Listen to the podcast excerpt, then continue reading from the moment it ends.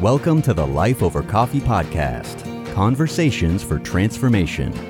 Hello, everyone. This is Rick Thomas with Life Over Coffee. Thank you so much for joining me for this episode.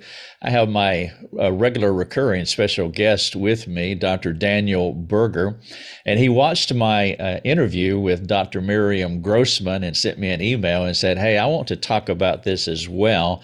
And of course, what we're going to do here is we're going to blend two things. Uh, we also want to talk about the documentary by Matt Walsh, which most of you have watched, called What is a Woman? So I think my tentative title for this episode is going to be What is a Woman Biblically Speaking? And so, Daniel, welcome to the episode. Thanks for having me back, Rick. All right, so you you watched the interview with Dr. Grossman, a lovely lady. I like her uh, so much. Uh, just a wonderful woman. I enjoyed my conversation with her. Of course, uh, I did ask her, uh, you know, if she was a Christian. She said uh, she's a a Jewish uh, lady and that she believes in the Torah, that it was divinely given by God.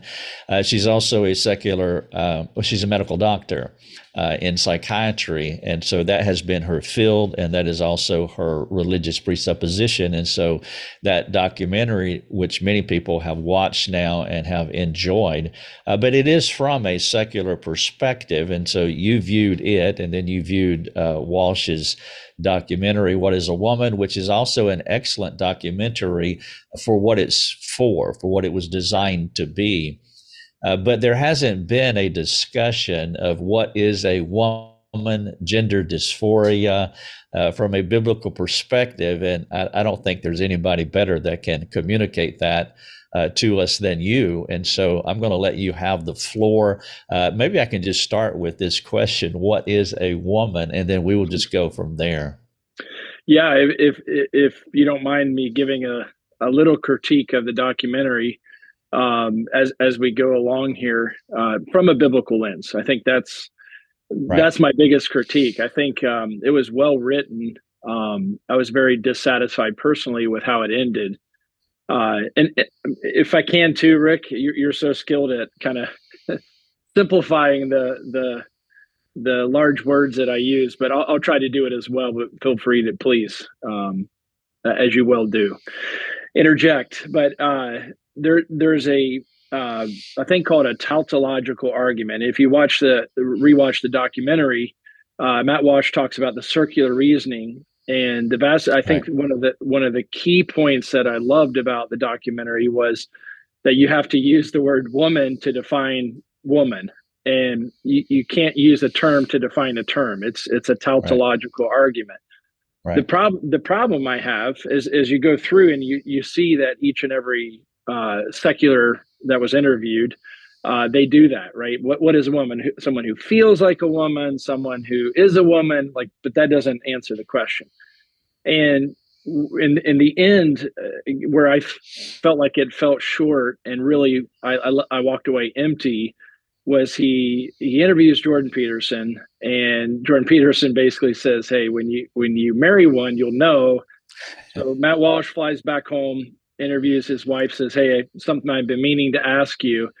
And I, I don't know i'm not quoting verbatim but i know there's two words she use, uses. She says an adult female uh, essentially and there was there was some other things she filled in there. But female is a replacement term for it would be like saying what is a female? Uh, woman right. and female are not different terms. And so i felt like she gave the exact same answer that everyone else did but he was satisfied seemingly with with that and the the documentary ends. And i think i think it's vital that we understand and i'm, I'm i think matt matt walsh is a, a, roman catholic if i'm not mistaken but a, a true okay. So a truly biblical judeo judeo-christian definition if you would of a woman has to go back to uh, another big word uh, ontology, which is the the study of substance, and I would include, and I do include creation in that because um, existence is also a topic of ontology, and and so Genesis one through three has to be where we start defining what a woman is, and I think that's where the documentary really falls short. Is of course there's there's no biblical perspective on this. Um, All right, so so here's the question then, Daniel. What is a woman? well, uh, let me start by saying let's take the terms female and whoa man. And I, I know the the viewer, if they just stop here, they're going to be really upset. Uh, but they have to they have to hear the whole matter.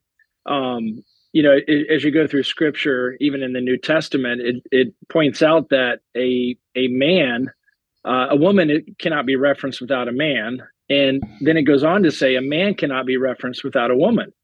And that's vitally important for us to understand because uh, and, and it specifically says that hey you can't be born unless you come from a woman. So you, you can't you can't uh, separate defining what a woman is from defining what a man is because woman is taken from man. And that's the the argument that's made in the new testament. And we see that in genesis 1 and 2 uh, right. specifically that woman woe man is taken from or again fee male um, they're they're not they're not uh, separate concepts. Uh, I, I, will say that's not to say that you have to be married or be in a relationship if you're a male with a female or a female with a male to have a definition. I'm simply saying we have to go back to an ontological view. That that's number one. What what is the substance of what a female is? And I would argue uh, from Genesis one and two that uh, there's two parts to this. Number one is because we're we're we believe in dualism, biblical dualism. That number one, there's a a uh, an image that we're created in, and that's that's really what the documentary focused on, without really keying in on that reality. Uh, if I feel a certain way, in other words, my internal inorganic, what secularists, uh, thanks to Freud, would call consciousness, uh, if if that establishes something to be real, then all of a sudden magically that's that's what we're going to go off of. Um, and we the last interview you and I did, and I think um, the documentary did well as as well as Dr. Grossman of saying, is that you know is that what we're going to define things on and base reality on? So that's that's number one is our spiritual inorganic reality. And I'm going to use another big word, and we can flesh these out. Uh, so we've we've talked about a, tautological argument. We've looked at ontology, and the third word is uh, that you and I have talked about quite a bit is phenomenology. And for your, uh, uh, uh you know, th- those who are, are prescribed to your show and and and watch on a regular basis, they may not be familiar with that term. Um, a lot of uh, physicians aren't. But if you study, if you were to go study psychiatry at, for example, um, Columbia University or or some some type of of recognized school, you quickly find out that phenomenology is the underlying reality of psychiatry. They they don't hide that. The entire diagnostic system is phenomenological. So if I could just briefly describe this, that is that that uh, we have an inorganic reality, what we would call the soul or the psyche, they would call, or in Greek, psychos, uh, they would call uh, the consciousness. And essentially, we're not talking about biology here. We're talking about the very real sense that I am an inorganic person. And of course, scripture says created an image of God. And that's that's that second Corinthians 3 that even if we want to be changed, it has to be in reference to that, right? That that Christ, that God is a spirit, and those that worship Him must worship Him in spirit and truth. And if we have this hope, then we also can be changed uh, into His likeness um, as we progress in Him. So that's phenomenology. The other aspect of this is, of course, that we're we're biological, and that was a huge discussion in the video. Um, and and I, I, felt like the video could have done a better job of actually pitting this this really uh, um, significant struggle, if I can say that this way, because it, it it it transcends the whole gender issue, right? I mean, we're talking about identity in many cases. A lot of girls with eating problems uh, struggle because they're they're seeing their body in a delusional way. They're seeing themselves as something that is not real, or they're viewing a, a, societal image of what normal looks like, of what ex- is acceptable weight, what a woman should look like. Again, going back to that that what we're we're discussing here. Uh, so there's a biological and a phenomenological aspect uh, that I think needs to be considered.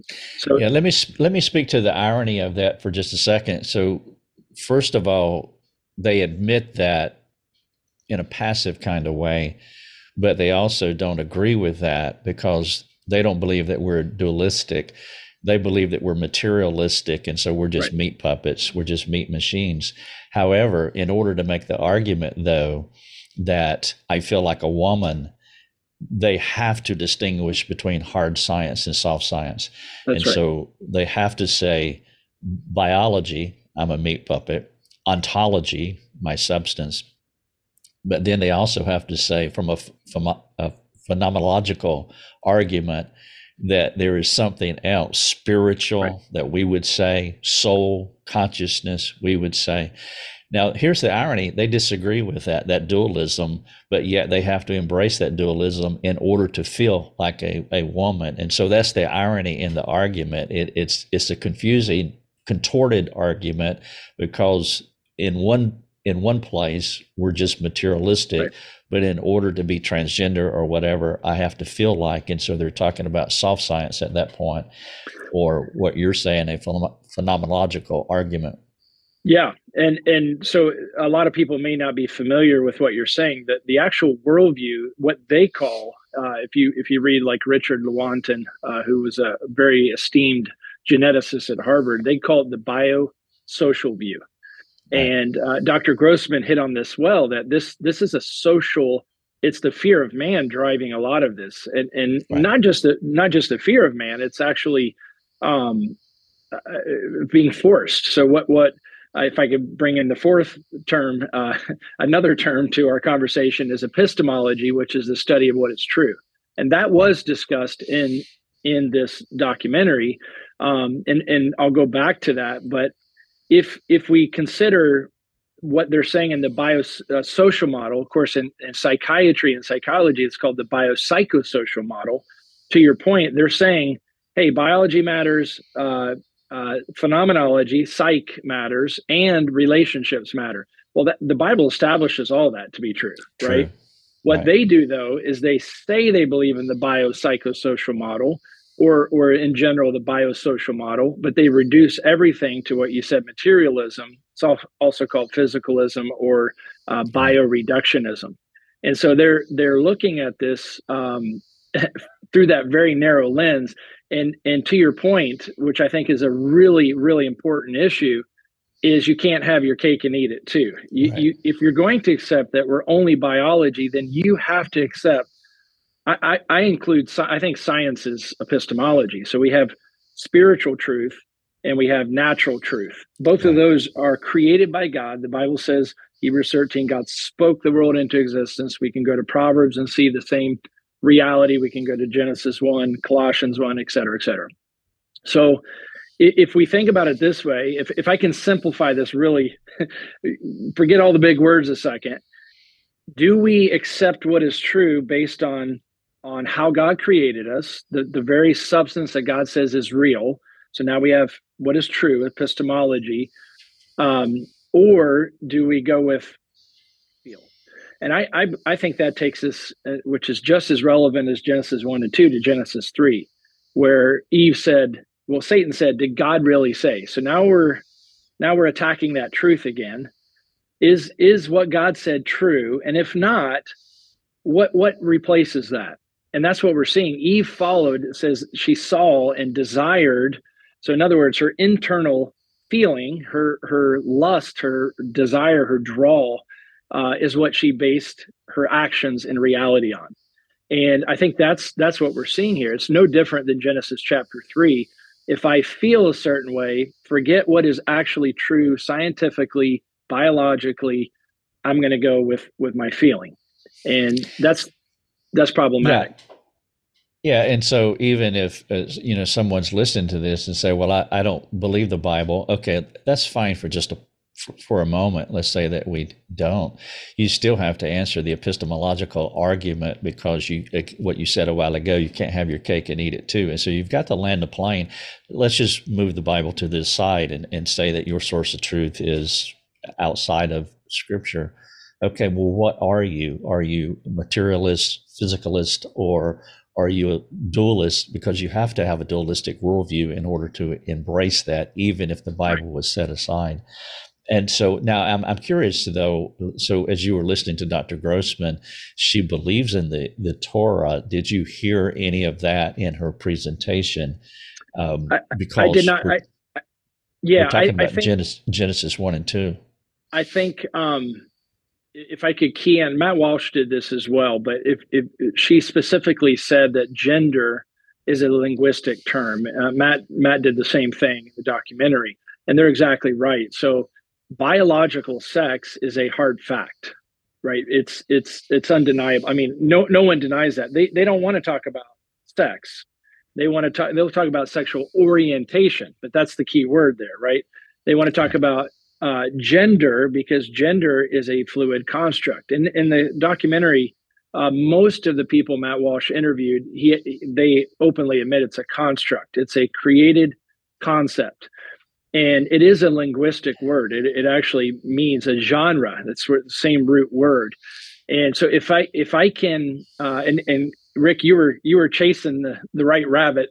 Um, and, and I don't think she really realizes, yes, dysphoria is a term that's used in psychiatry. But dysphoria, if if I can give you the real, it means not content or unhappy. Literally, they're not happy with how God made them. That goes back to ontology again.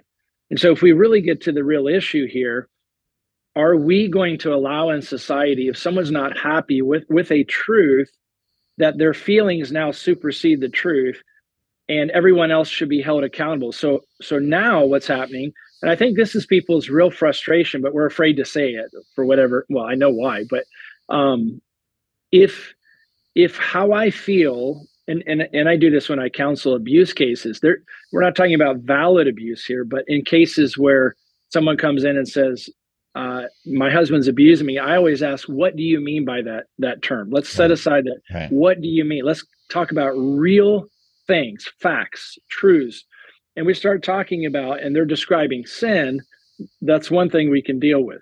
If they're saying I feel like he is by the way he he talks to me, I don't like that the way he talks to me. Well, is it is it biblical sin? Not necessarily, but I prefer that he call me this or that, whatever it might be. Now she's or he, because I've dealt with he as well, feels a certain way and is making everyone else, including the counselor, act on on their feelings as if that is epistemology. So they're they're establishing a new epistemology. Right, and I, I'm not combative that way, uh, but that was the point that I was. And she did say that when I asked her about yep. dysphoria, because she admitted in, I mean, she said in the book, and she's very right, it was a brilliant sleight of hand uh, when they went from the DSM 4 to the 5.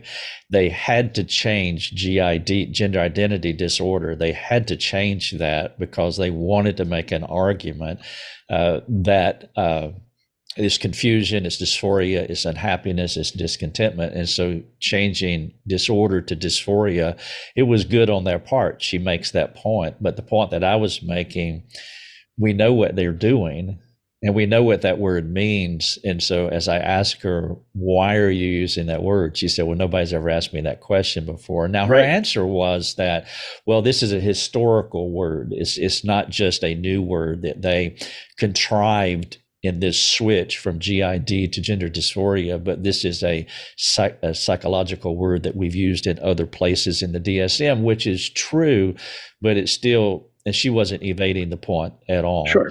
Uh, so I'm not attributing that to her, uh, but it wasn't fleshed out the way that you're doing here because well, it, I've, I've come to the place and I've talked to our supporting community here at Life Over Coffee that uh, for years, I've, I've said, I'm just not going to be the word police. Uh, I think sometimes Christians can play whack a mole.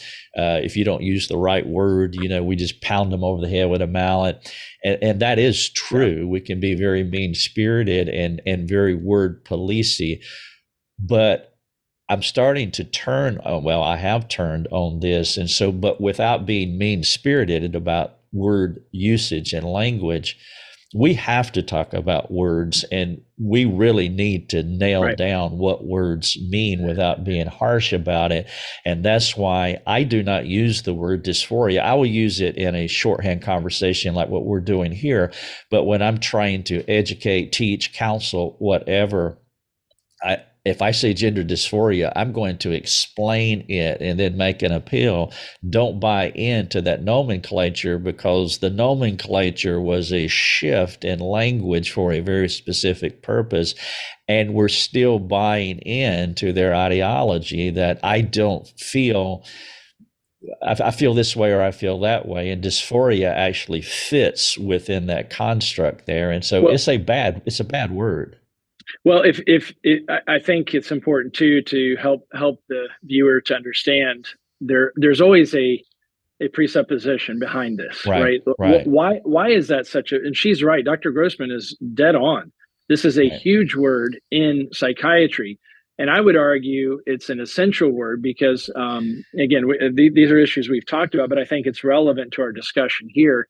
In the early 1970s, Dr. Bob Spitzer, who who was the chair of the DSM three, so when they were revising the DSM-2, the LGBT movement came to to the American Psychiatric Association, who who again, by the way, right.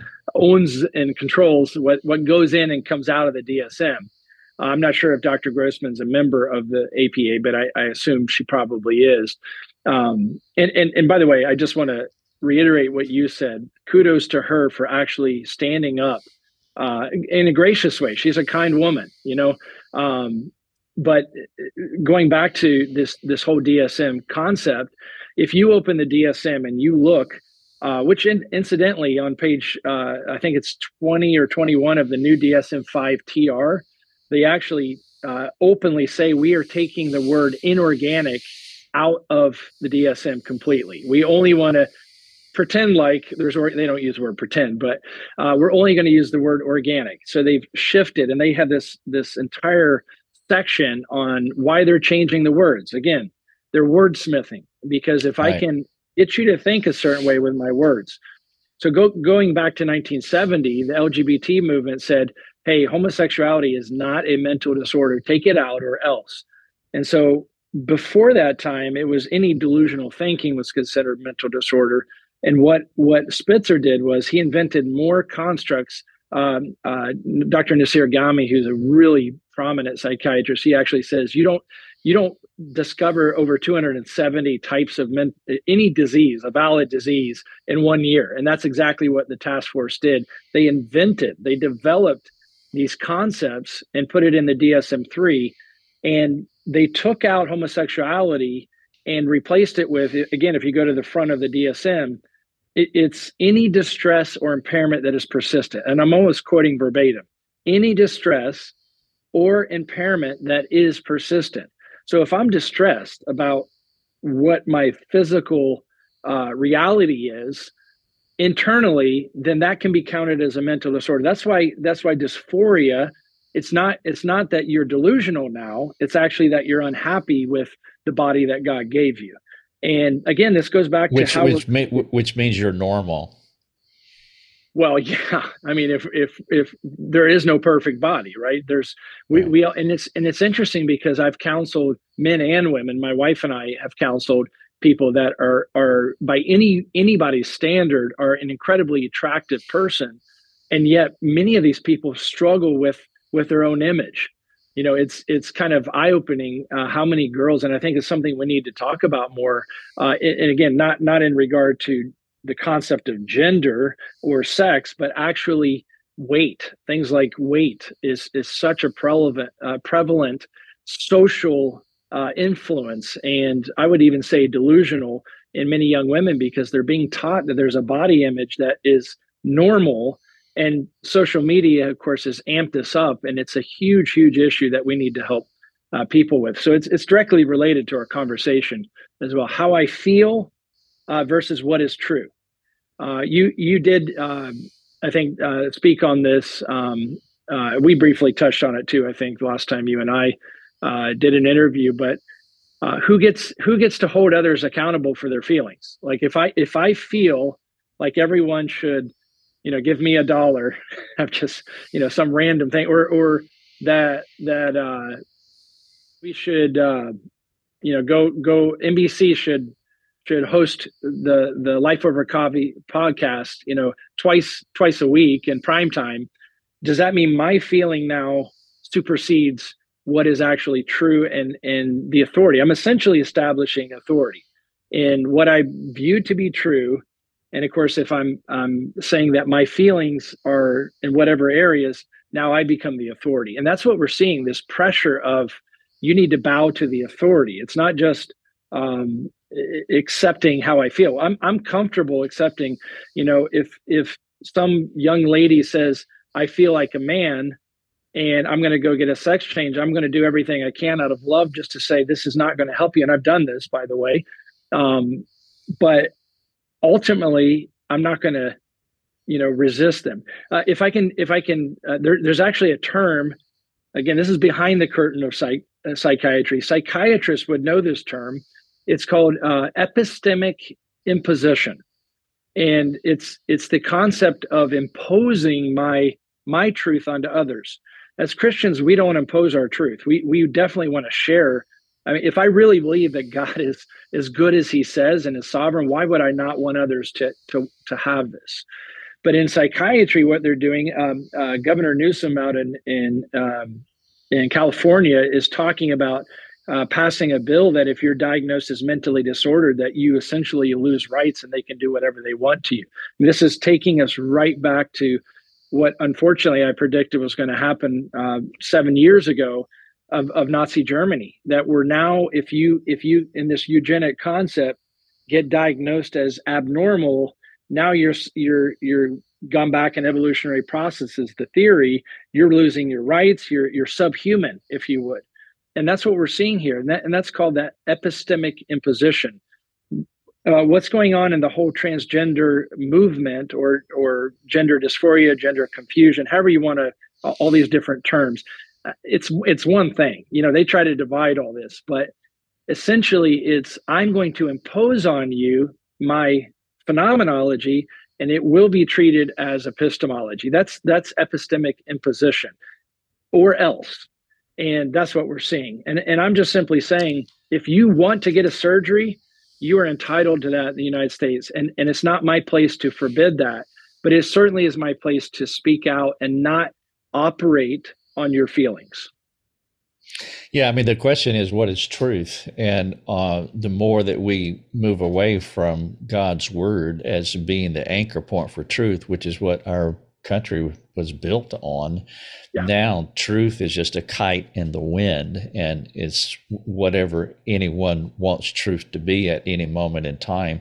But it's worse than that, as you're saying. Now it's being legislated. One of the things that's different with, with we don't mandate that you I, I, don't mandate that people have to believe what I believe. As you right. said, I do share what I believe with other people. But you know, it's like Jesus talking to, to the rich young ruler. Here's what you need to do. You need to sell everything that you have and come and follow me. He went away uh, because he did not want to do that. But Jesus did not make him follow him. He just presented the truth. And that is the Christian's position. That is how right. we communicate truth. Now, what they're doing is they're establishing so many different truth claims. I mean, even the truth claims are chaotic and inconsistent and contorted, but they're legislating it and they're mandating it. And that's where it will be a problem because, yeah, we are going back to uh, what we've seen in the uh, 1930s and 1940s in, in Germany. All right, so let me, all right, so I'm going to ask you a couple direct questions. Give me clear, succinct answers what is can, a woman? Can, can, can, I can I give you one one uh, thing too? Uh, and, you, and, it's actually in, it's it's in regard to that answer. Yeah. Okay. Um, when when Matt Walsh was on the Dr. Phil show, and you you can see this in the documentary. Um, Talking to actually, the trans guy. Yeah, he yeah, actually yeah. says he says essentially you are you are in theater. You you are playing the role of a woman, which I think is is one of the most powerful things that was said in that entire documentary because essentially they know how to define a woman and and you you see this this uh they're mimicking what they know a woman to be and so to answer your question i would answer it first of all in three ways: uh, ontologically, phenomenologically, and biologically. And I think it has to be answered that way. Number one, right. a, wom- a woman is a woman is created by God in His image, taken from man. That's the so, substance, ontological. That's the substance. Yep. And then uh, biologically, clearly there's a biology, both chromosomal, you know, genetic, uh, physically. I don't think. I mean, that's why surgeries are being done, right? So uh, that's not an that's not an issue. Everyone knows that that's a reality, uh, even if we deny it. And then the third right, so is so ontologically, you're created a woman. Biologically, Yep. You obviously are. This is what a woman looks like physically. Yeah, and and that was alluded to, you know, pretty well in the the the documentary. I mean, people were talking about body parts. You know, um, it's it's an obvious thing that that uh, God has made men and women differently. And, and this um, gets into the uh, the anthro uh, the anthropologist uh, argument. For uh, sure. When when they excavate um, bones from you know, 5,000 yeah. years ago, they can tell if it's a man or a woman. So, and, and then the third way that, that we we have to define a woman is identity. And this is, this is where um, they're focused on. And I would say because the first two are established ontological reality that I'm created in the image of God.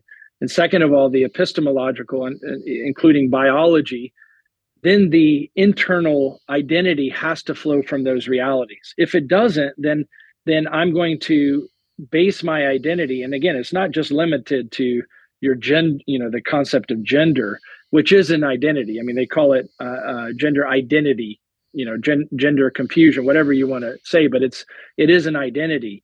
Uh, there are also uh, people who identify by their sexual preference. I mean, we have an entire group of people, and I, I'm not being critical, I'm just simply pointing out they they have decided to identify by that one aspect of their life. So we're all we all have an identity.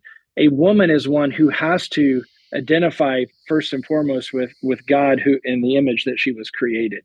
Uh, phenomenologically, I'm talking about. And so it goes back to all three aspects here, but ultimately it goes back to that we are created in the image of God and specifically woman was taken from man. And that's why we call a I, i'm shocked that the names haven't changed to be honest with you. Like woe man and female. I mean it, just in the titles that we give the name it, it it points us back to that biblical reference.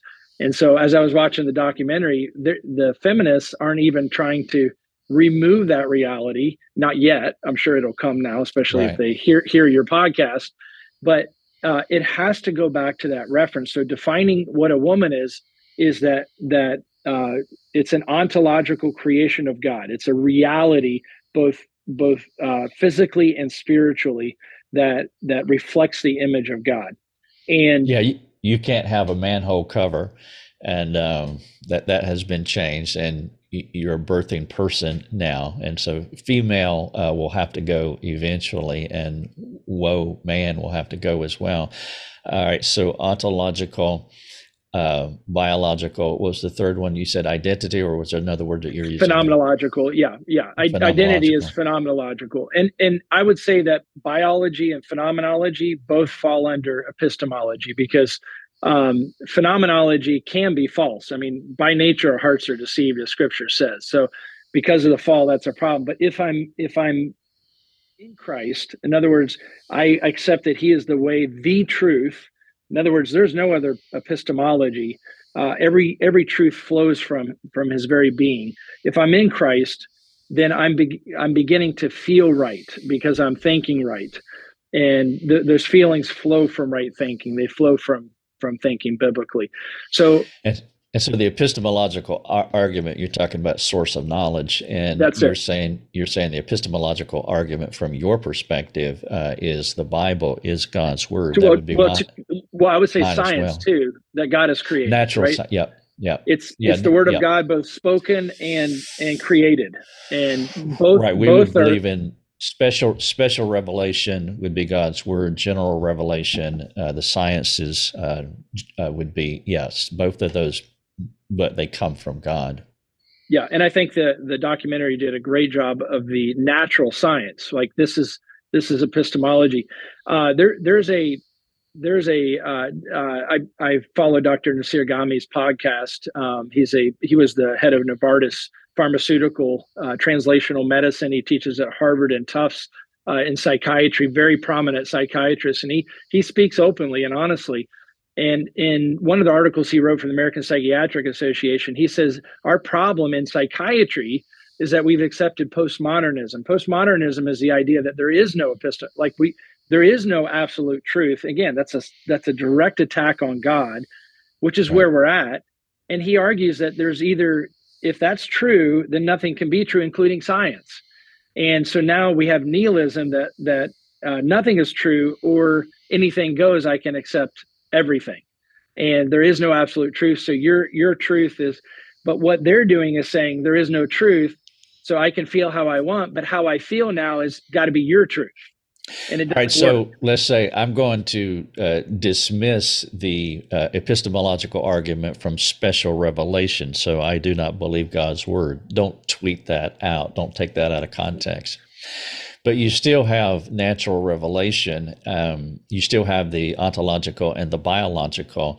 But if you dismiss that, this is what's going to happen, and it's already happening. And I'm just going to take the phenomenological argument, how I feel today you have to dismiss the biological and the ontological, and now you have to engineer yourself into something according to your feelings. The truth is, that's not going to work. Let me take a hyperbolic illustration. Let's say that, you know, I feel like a monkey. I want to be a monkey. And so, what I have to do is, I have to engineer myself into being a monkey. I have to grow hair, which would actually be nice. I would love to have some hair, and and I would have to contort myself but there is going to be, I'm going against the ontological, whether I believe it or not. I'm going against the biological, whether I accept it or not.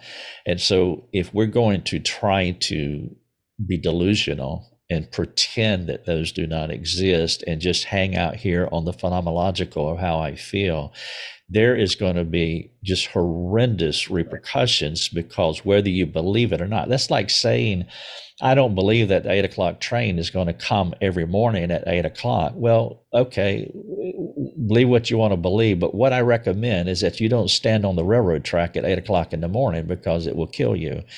And so I don't believe in biological or ontological, and I feel like a woman, and so I'm going to contort myself into a monkey or a woman.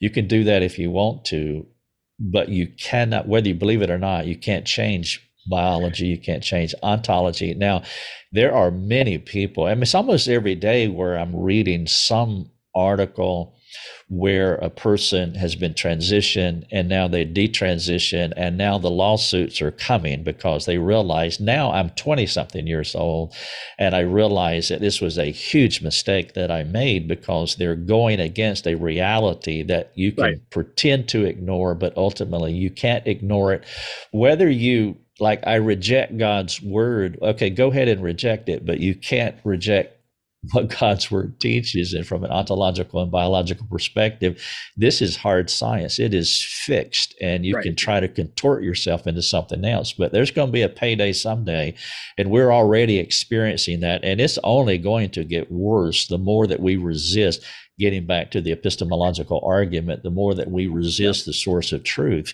uh, it's going to have horrendous repercussions on people. And that's sad to watch people uh, go down this road or uh, our legislative branches trying to uh, mandate that we have to believe this right. uh, or right. there'll be punitive action against us. And we just can't do that from a conscience perspective because, one, epistemologically, it's not true. And two, consequentially, this is going to be horrendous for a lot of people as it already is. Yeah. You, I don't, I hope the viewer or, or listener understands how significant what you just said is. Uh, we, we have to go back to an ontological basis. Uh, are we created by God in his image and embodied, or do we evolve? Because th- I think this is this is what uh, the viewer needs to understand is they're they're actually uh, we, again the last video we did together we we mentioned this, but the view of science within this biosocial or biopsychosocial model is that you and I get to create and evolve what is true. uh, versus that God created and the truth exists, we have to go discover it. So that's that's why we love science because it, it, just like we're searching for truth spiritually in the Word, we're trying to understand who the one true God is. In nature, that that truth points us to the reality of God and to the Word. It's just a constant direction. It's it's pointing us to truth, but the truth exists. I can't go create trees if I don't have the seeds, right?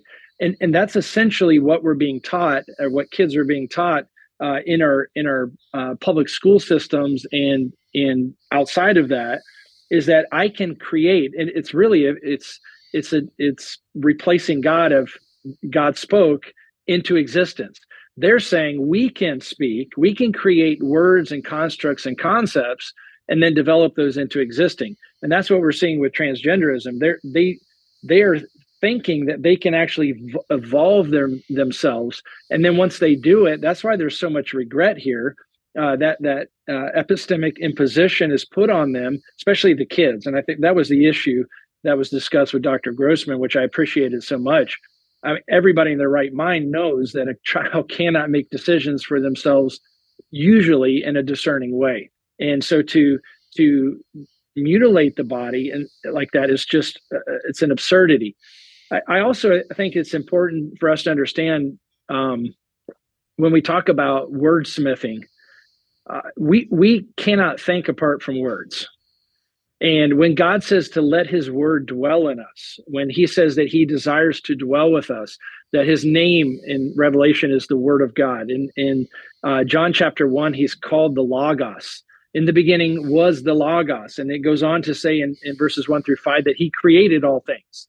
Again going back to that ontological argument which is our presupposition. If if if i know that god created me then everything about me is going to be understood in reference to him. Anthropology and theology aren't separate issues. And so if i can create words that take us away from that reality now i start thinking differently and that's exactly again going back to the word gender as as just a, a quick example but the whole evolutionary concept that I can develop things or um, I can create identities just from wordsmithing is a reality in our culture. And, and people are being faced with this uh, day in and day out. They just don't realize it. Yeah, so, so let's uh, talk about the source of this uh, phenomenological argument. Uh, I feel like a woman. Uh, so you a while back you mentioned two sources, one internally and externally.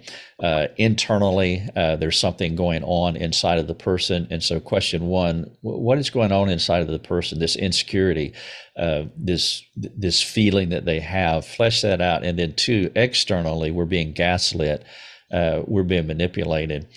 Part of the manipulation comes because there is a full-on agenda to uh, overtly make us think this way because they have an agenda. But um, young girls, for example, and that's what has hockey stick since 2010. It used to be boys, uh, and they still do, transitioning to girls, but now there's more girls doing it.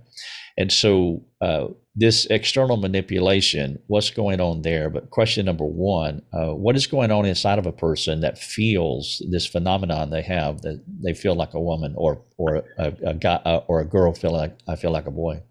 Well, let's start with normal human nature. Again, going back to ontology, uh, you know, what we've been saying. Let's go back. Let's go back to to how God created us, uh, and then right after that, in the fall. So God created us, number one, to be in fellowship with Him. So our entire existence is meant to be in fellowship with Him.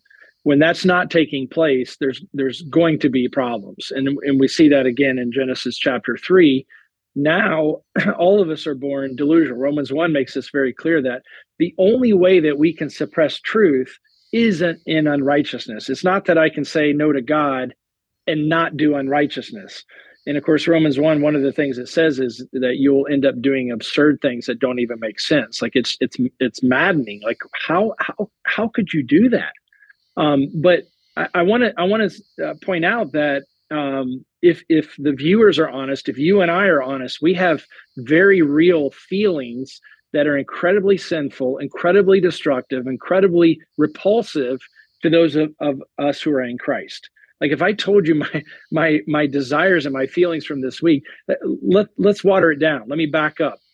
feel like getting up this morning. You know, just uh, how many how many feelings do we have that are counterintuitive, that go against uh, success, go against us actually growing and progressing, uh, being a better uh, uh, person in society, let alone a better relationship with Christ and those around us. So my feelings are I, there's days I wake up and I don't feel like being a dad. I don't feel like being a husband. Does that mean because I feel a certain way that that's the the words and the and the the quote unquote and it's not truth, but is that what I follow? And I think we have to go back to uh, uh, two just two quick references ecclesiastes 9 3 as well as, as jeremiah 17 9 i cite these a lot because they they show that the heart is deceitful above all things. And then verse 10 of jeremiah 17 9 says who can know it? And and it's of course god who searches the heart it says there. So my phenomenological reality is that every day i wake up i'm deceived. If i'm not filling my mind with truth and taking those thoughts captive I can count on it that my feelings will guide me and I'll, I'll, go eat whatever I feel like eating. I'll go, and that's how we get into sin because the, the truth is not setting us free. The truth is not captivating our hearts. It's not dwelling in us. It's not the words that, that we're thinking. And so now you take this grand, like how, how could somebody fall into adultery? And I say fall, it's, it's a way of thinking. They, they don't just fall into it, right? There's breadcrumbs that lead to adultery. Yes, that's, that's right. Uh, how, it's it's following that feeling, right? And so whether it's right. a huge a huge error, what we would count as a huge error, or me just not getting out of bed and missing a meeting when I'm supposed to, both of those reflect that deceitful heart. If I'm going to follow my feelings, it's going to get me in trouble. If I if I truly purpose to follow truth, so that's that's one thing. The other is again um, people in especially in authority speaking into these people's life. I, I just recently counseled um, a young man actually a family. Uh, he was told by numerous people that he was homosexual and began to believe it to the point now that he struggles with that. Because okay so that all right so i want to move to the external uh, on pin that first because now we're getting to, into the external manipulation. Uh, so the internal is um, we are born disordered and so our souls are disordered. And so if we have these feelings i don't want to get up in the morning.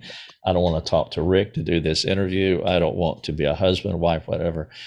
Uh, that's that's part of who we are. And so we have to anchor ourselves back into truth of god's word. Uh, this is the augustine quote which i will botch that you know we'll not find our satis- our satisfaction or what did he say? until it's in, the, won't find rest until it's in Him or Him. God alone. Yeah. Anyway, I messed all that up. Uh, but it's true. We're born as disordered souls. We call it total depravity, and and so we're just broken inside and out. The noetic effect of sin. Our minds are distorted, as you're talking about. Delusional. That just makes you quite normal, and and right. hopefully uh, that twisted normalcy would drive us to God to where we can be anchored in truth and we can be conformed into Christ's likeness and experience sanity. Christ is sane. All of us are insane. And so, knowing that and recognizing that I'm not abnormal, uh, I'm like everybody else, uh, I, I, have these uh, untoward desires. But then, uh, if we keep lingering on those thoughts and now we can move into external manipulation. Now, one of the ways that you mentioned it just now is that we can give into it.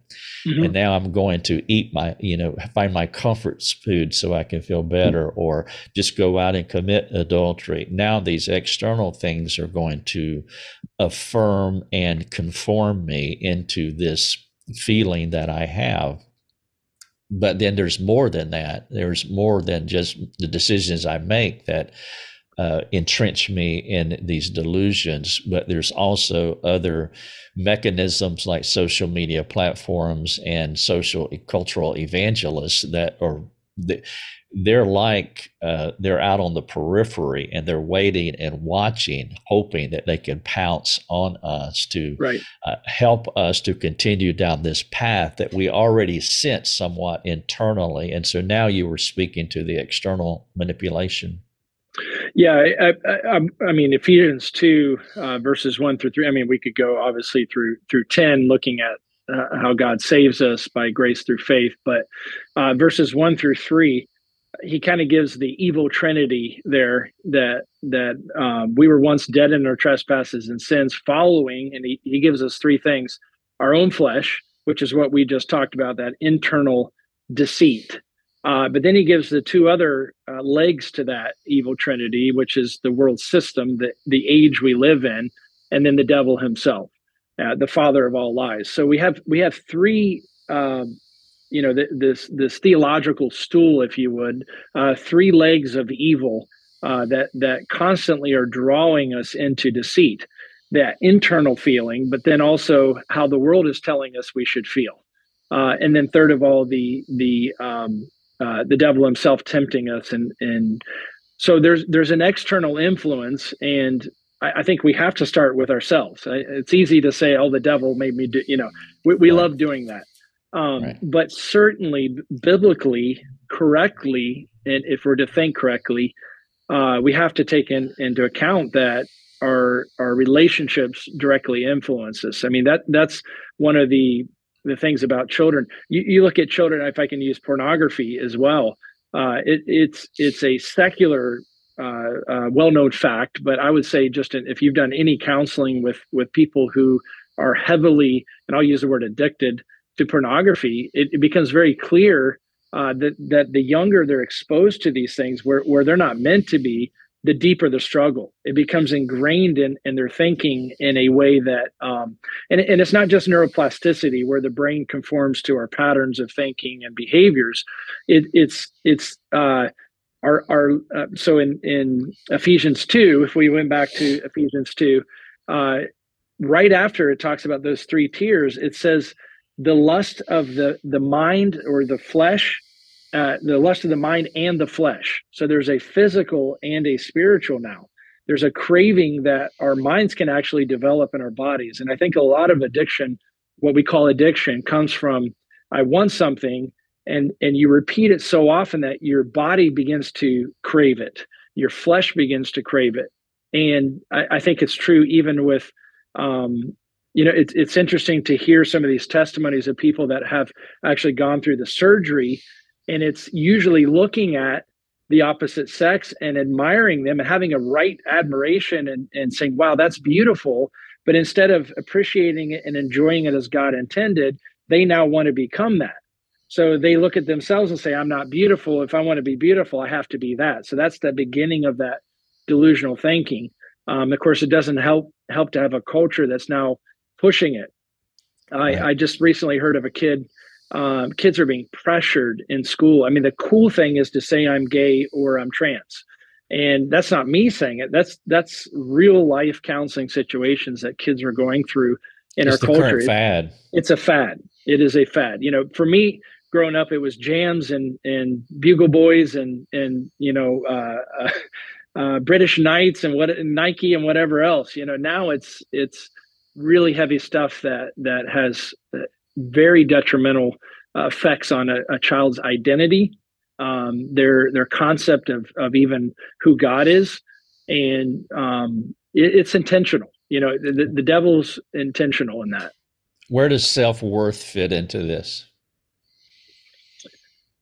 Um, well, I, I, I, would say self worth has to go back to identity. You know, that's that's my uh, strong biblical belief that uh, God finds incredible worth in us, and if we're we're looking elsewhere, I mean, all of us need to have have worth. Um, you and I, I mean, we we've we've talked. We know that, like in in our own private uh, thoughts, like we question ourselves we question you know where god has us like how, what am I doing pastoring? You know, what what are you doing speaking to, you know, 70, 100,000 people plus, you know, every week or, you know, basically every day at this point. uh, why you know and if we don't go back to our worth being in god because he because of who he is that he can call us priests and he can call us saints not because of anything in us then then we ha- we should be questioning that and i think that's part of human nature again as well going back to that that what is normal that ontological basis um and and if i can give any hope you know to those that are struggling with this maybe somebody's listening that's struggling uh, the the reality is, you know, as James one says, each is drawn away by his own deceived lust, and and the text actually points that out that it's deceit. It draws us away. Other passages actually call it deceitful lust, like in Ephesians chapter four. You're not abnormal for for having deceived thinking. Your your particular thinking uh, may be absurd to you. It may be absurd to others around you, but we're all drawn away in our own particular way. And there is hope for that. And the only hope is the truth that sets us free. So the only remedy to false thinking, no matter how deeply ingrained it is, no matter how perverted it is, is is God's truth.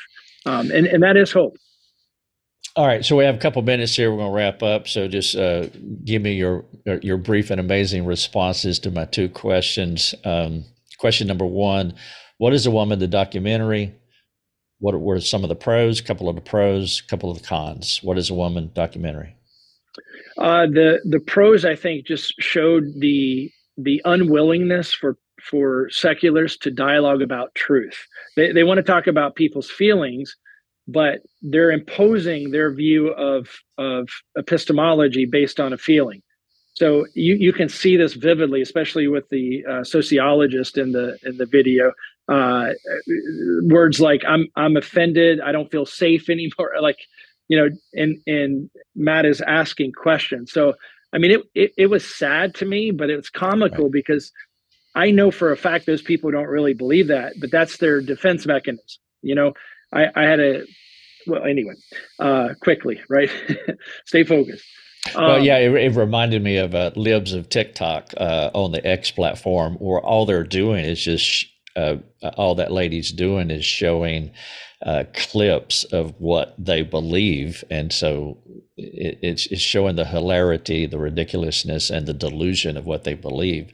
Uh, Matt was just doing that, just letting them speak, and the more that they spoke, yeah, it it, it was silly and. It, one way of looking at it, but it was also sad. Uh, but I do like your point that they don't really believe that anyway. Uh, no, they're they're pushing an agenda. All right, so they, it, it, it exposed, and so that's good. What was the uh, what would be a, a, negative of the documentary, or it didn't go far enough, or? Yeah, as as I said, it was um, it it didn't get past the tautological argument um, in in its uh, presentation. It ended with that that defining a woman as a as a female, which is again defining a woman uh, with a woman. So I, I, and then second of all, again, to be fair to Matt, I think you have to go back to a biblical understanding of of. Uh, and again, I would argue what a male is too. I mean, we, we haven't even right. talked about what a male is, right? He's a um, dude. Right, right. Uh, I also, if I can get, give one more positive, I loved what Matt said.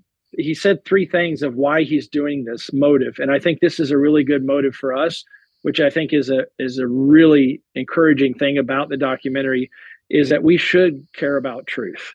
Um, right. Number one, number two, we should care about children, which means we speak the truth in love. You know, we don't have to be hateful and ugly uh, uh, as as our, if I can say, opponents are. And then third of all, we we care about women. I mean, if you really want to right. uphold womanhood, then don't pervert it. I mean, the the women's sports issue. We have like th- these these you know i have three daughters uh women's sports is becoming obsolete. I mean it's it's men are are are are taking over pretending like you know. Right. But it's all Go right, ahead. brief, brief. The uh, I am up against a timeline uh, yep. with our Rum- yep. Rumble TV show. Uh, the the the other the interview we're talking about with Dr. Miriam Grossman. It's an interview I did uh, with her book Lost in Trans Nation. If you haven't watched that interview, I would encourage you to do so. But that's the interview that you can find at lifeovercoffee.com. Lost in Trans Nation with Dr. Miriam Grossman. You really just have a minute here, and so pro con of that uh, interview I had with Dr. Grossman? Uh, I I think she did an excellent job of just showing um, that this is not loving. If if if a physician really holds to their oath, they cannot be butchering children that have no right. discernment. Um, the con again, um, I, I, I think the dysphoria uh, concept. I don't think she realizes that that's a central feature that they view you as mentally ill if you're struggling internally with distress, and so right. that's a whole nother issue. But um, I felt like that that uh, she didn't give a good answer on that, and I think you chased the right rabbit on that. So. This is Dr. Daniel Berger. Uh, we were talking about what is a woman. Uh, Daniel, thank you so much for joining you, me. And you can find this on our Rumble TV show uh, that airs uh, Sunday at 1 p.m., uh, but is archived. So you can find it on Rumble and you can also find this at lifeovercoffee.com. Thank you so much for listening, watching. God bless. Thanks for joining us. Learn more and get access to other resources at lifeovercoffee.com.